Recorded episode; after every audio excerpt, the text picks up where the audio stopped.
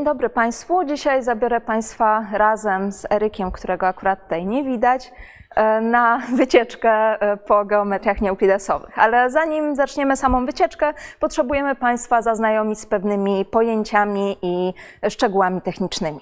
Cofnijmy się najpierw w czasie do około III wieku przed naszą erą. Euklides proponuje aksjomaty, które rewolucjonizują geometrię w tamtym czasie. Niestety Euklides nie jest do końca zadowolony ze swojego dzieła.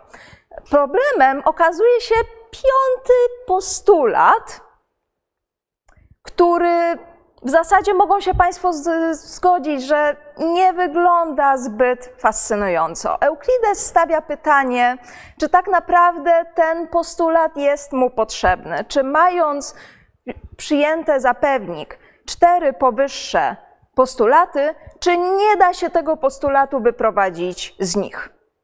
W zasadzie nie tylko Euklidesowi nie podoba się postać tego aksjomatu. Pojawiają się przy założeniu, że wszystkie cztery powyższe są spełnione, równoważne sformułowania. Jedno z nich jest znane jako postulat o równoległości, czyli jeżeli weźmiemy prostą i poprowadzimy inną prostą przez e, punkt nie leżący na niej, to będziemy mogli tylko poprowadzić jedną taką prostą, która by była równoległa.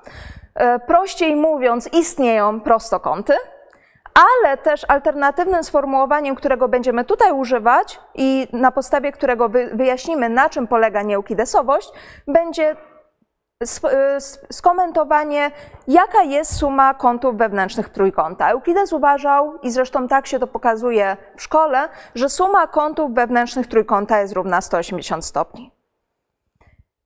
Ta zagadka, czy ten postulat jest potrzebny, czy da się go wyprowadzić z innych, rozgrzewała umysły matematyków praktycznie przez najbliższe ponad 20 stuleci.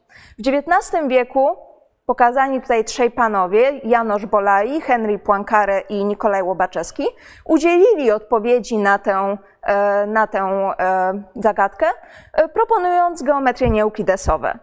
Czy to jednak tak naprawdę przez 20 stuleci nikt nie wpadł na jakiś pomysł, który by częściowo chociaż rozwiązywał? No nie, jesteśmy tutaj winni powiedzieć, że jednak istniał wcześniej Omar Khayyam, który wyprowadził pewne idee, które, o których dzisiaj tutaj również będziemy mówić, które subtelnie różnią się od e, pojęcia nieuklidesowości, która związana jest z tym, że traktuje się, że dopiero zagadkę rozwiązali panowie, którzy zostali pokazani, ale również pojawił się pan e, Giovanni Saccheri, a nawet Gauss twierdził, że wymyślił tę geometrię, ale ich nie opublikował.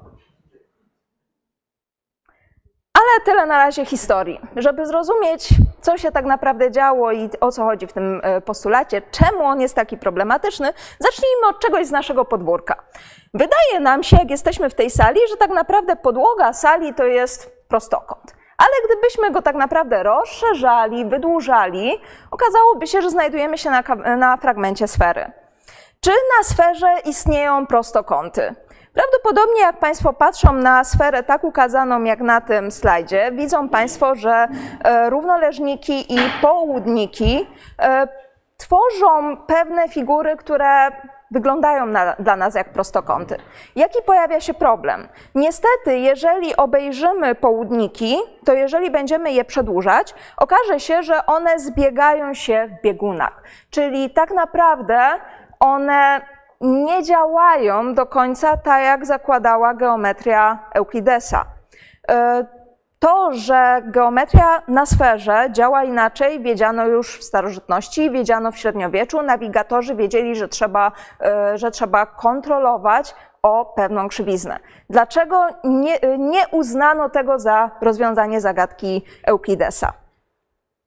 W zasadzie mogą Państwo na to spojrzeć w ten sposób, że yy, chociaż geometria na sferze została wstępnie użyta jako odpowiedź, że coś jest nie tak z tym piątym postulatem, nie możemy od razu powiedzieć w oparciu tylko o to, że e, no, jeżeli spojrzymy na zachowanie prostych na sferze, okaże się, że możemy mieć na przykład trójkąt, który ma trzy kąty proste, tak jak tutaj widoczny.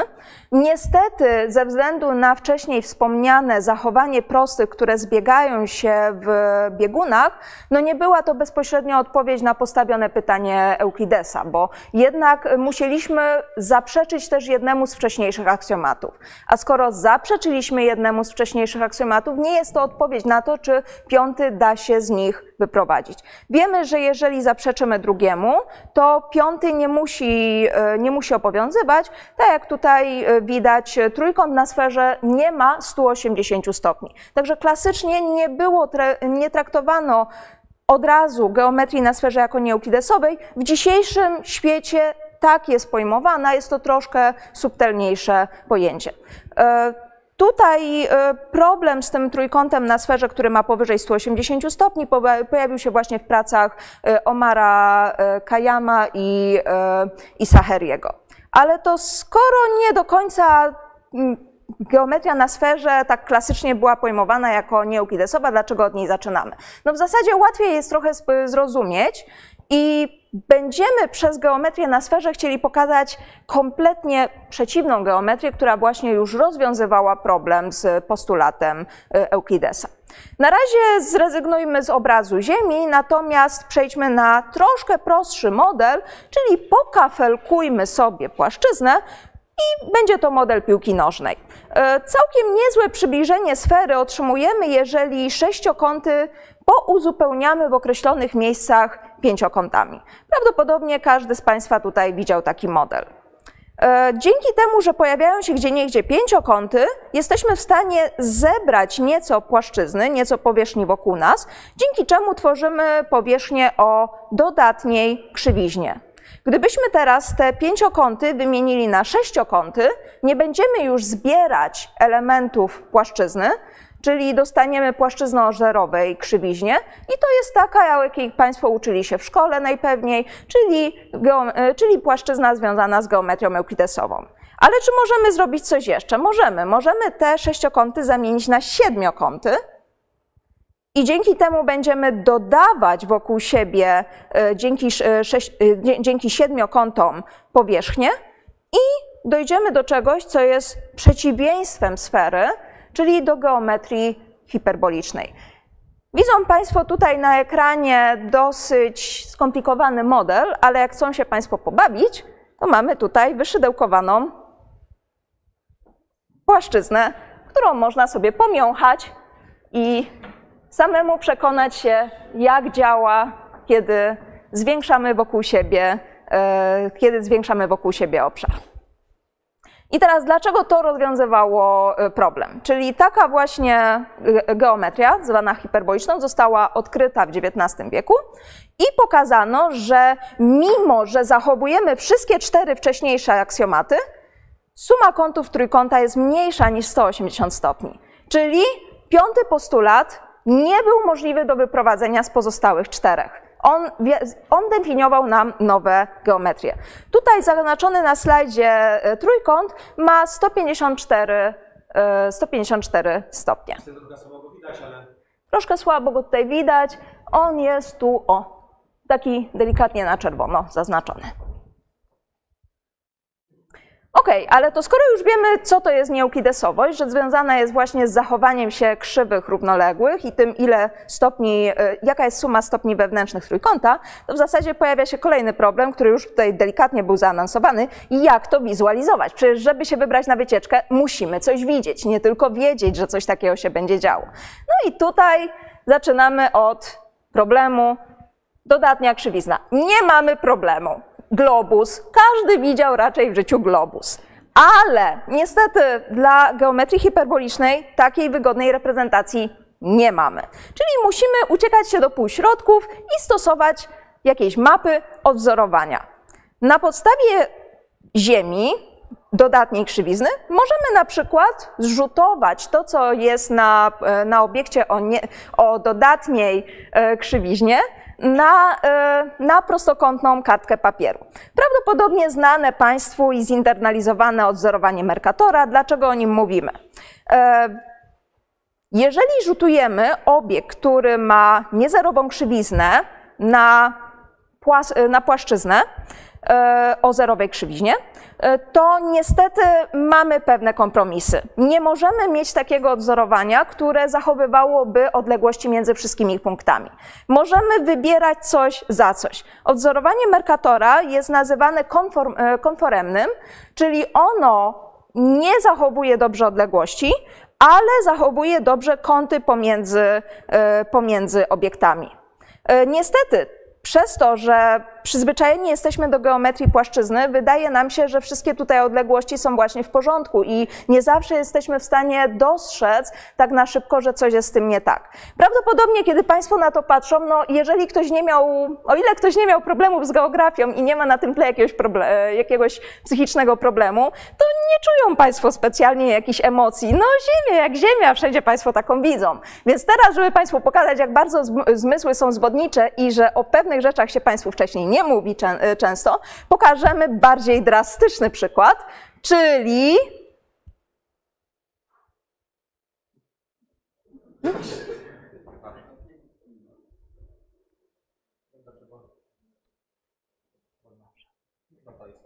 Czyli pani May, co by się stało, gdybyśmy spróbowali przedstawić w odzorowaniu Mercatora ludzką twarz? Oczywiście twarz pani Mei zawiera miejsca, które mają dodatnią i ujemną krzywiznę, dlatego jednak zrobimy tutaj pewną sztuczkę.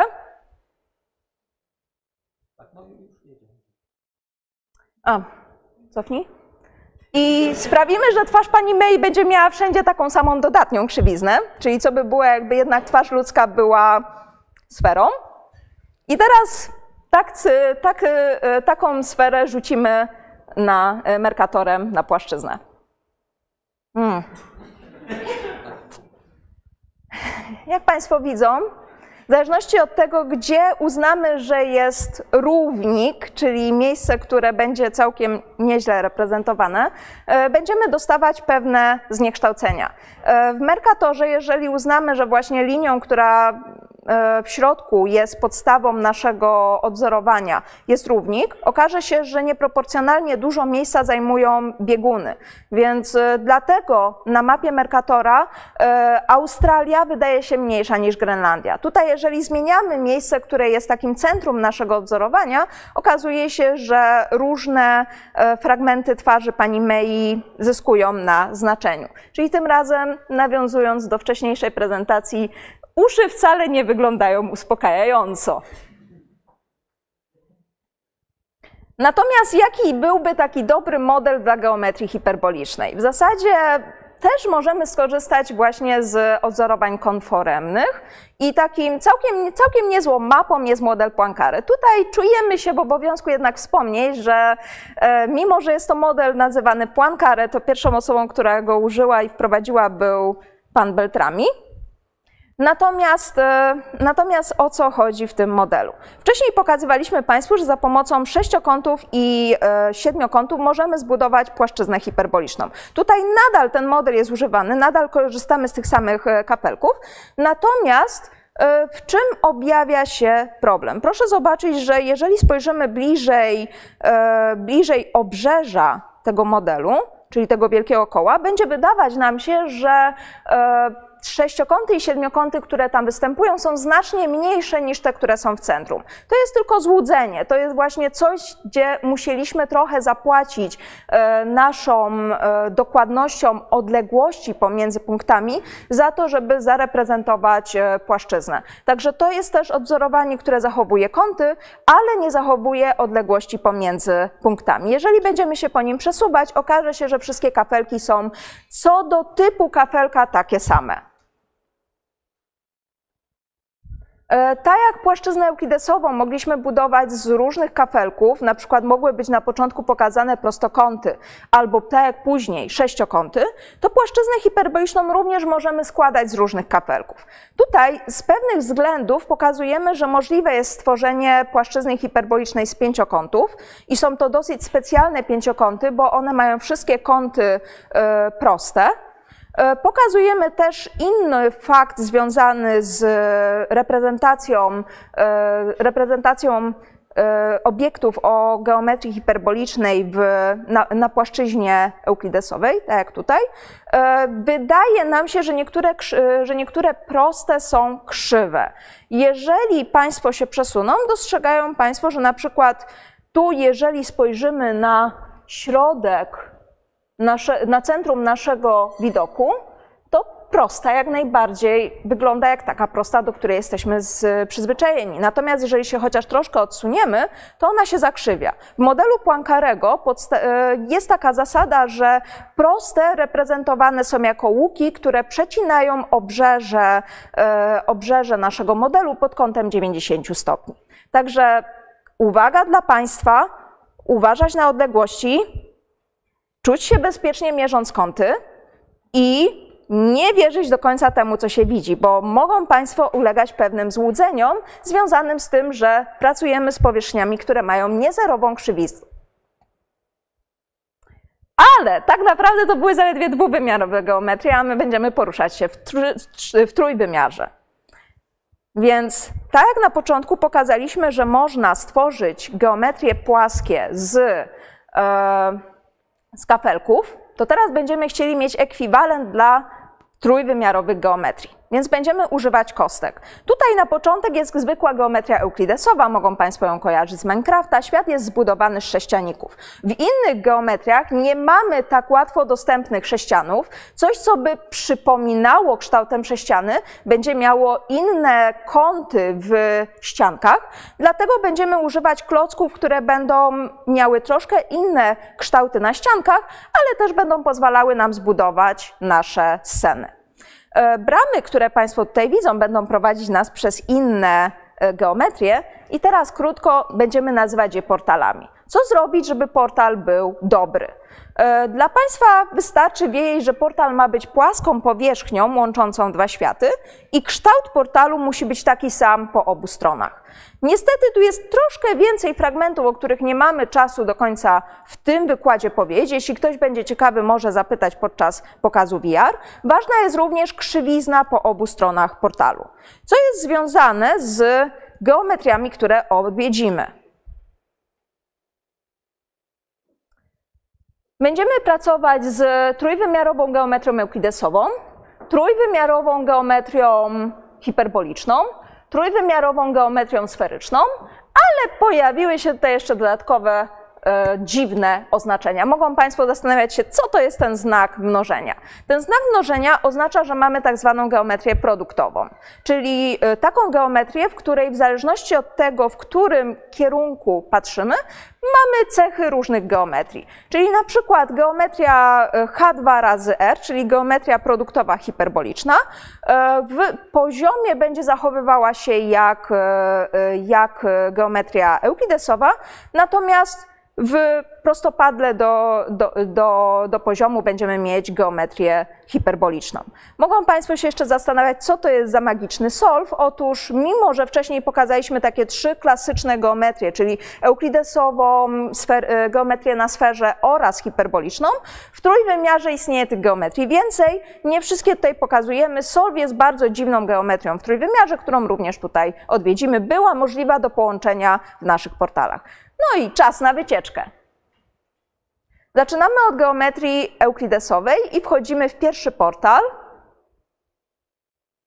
który prowadzi nas do geometrii produktowej, e, w której, e, której podłoga zachowuje się jak zwykła płaszczyzna euklidesowa. Widzą Państwo, że jest pokafelkowana za pomocą, e, za pomocą prostokątów.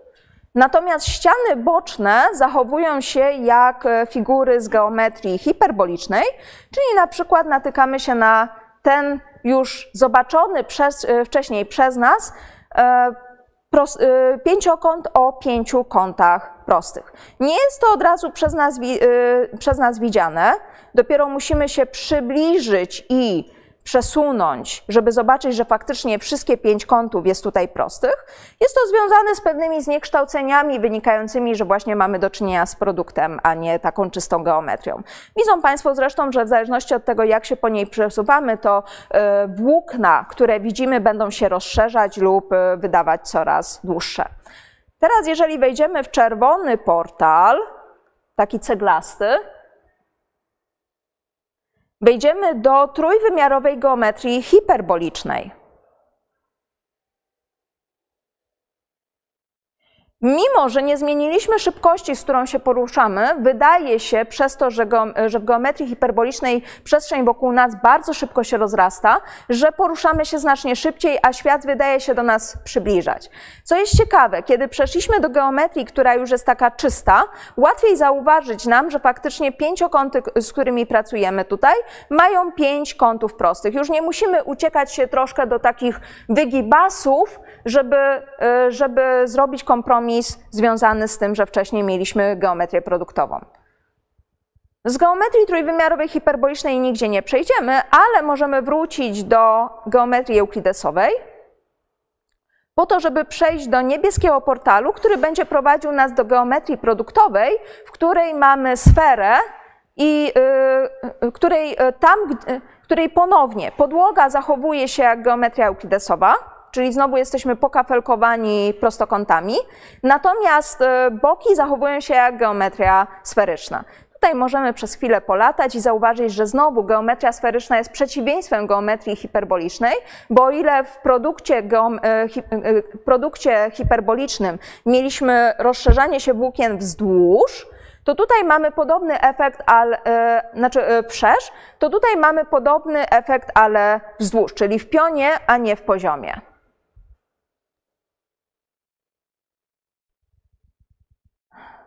Tu możemy jeszcze znaleźć żółty portal, który prowadzi nas do dosyć klaustrofobicznej, trójwymiarowej geometrii sferycznej.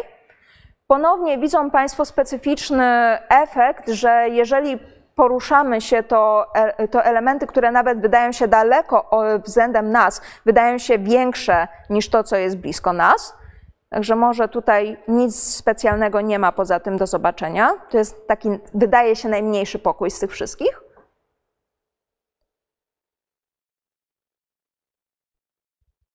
Ale jeszcze przejdziemy do dodatkowej geometrii produktowej. I tutaj zagadka dla Państwa, czy mają Państwo pomysł, co to jest za produkt?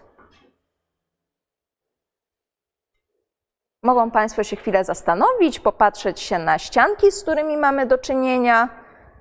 Jest to ponownie produkt geometrii hiperbolicznej, Czyli znowu nasze, e, nasza podłoga zachowuje się jak, jak w geometrii eukidesowej, natomiast ścianki już są związane z zachowaniem geometrii e, hiperbolicznej. Proszę zobaczyć, że jeżeli spojrzymy na bok e, rudego portalu, takiego brązowego, to dostrzeżemy, że na przykład na jednym, na jednym klocku jesteśmy w stanie zmieścić dwa, ale patrząc z drugiej strony, okazałoby się, że już na tym, na, e, że, że nie jest to możliwe. Także w jedną stronę przestrzeń się silniej, roz, e, e, silniej rozszerza. Czyli z tej strony widzimy, że jesteśmy w stanie zmieścić dwa, ale gdybyśmy przeszli od drugiej strony, to okaże się, że już się mieści tylko jeden. Także, także Względem, względem podłogi mamy geometrię eukidesową,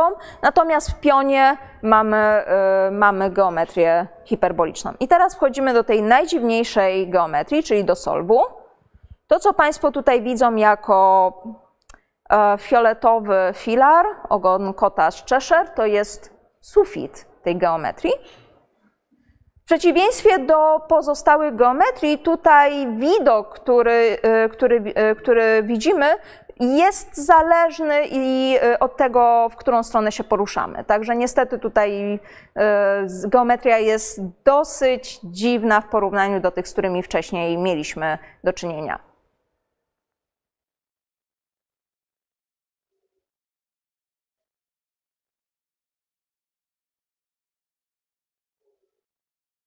I teraz z powrotem przechodzimy przez, pro, y, przez geometrię produktowe do znanego nam świata eukidesowego. I zapraszamy oczywiście na to, żeby przyjść i samemu pospacerować po, tym, e, po tych geometriach z wykorzystaniem VR-u. E, są dostępne dwie opcje albo spaceru po, e, po płaszczyźnie, albo latania pomiędzy portalami. I dziękuję Państwu za uwagę.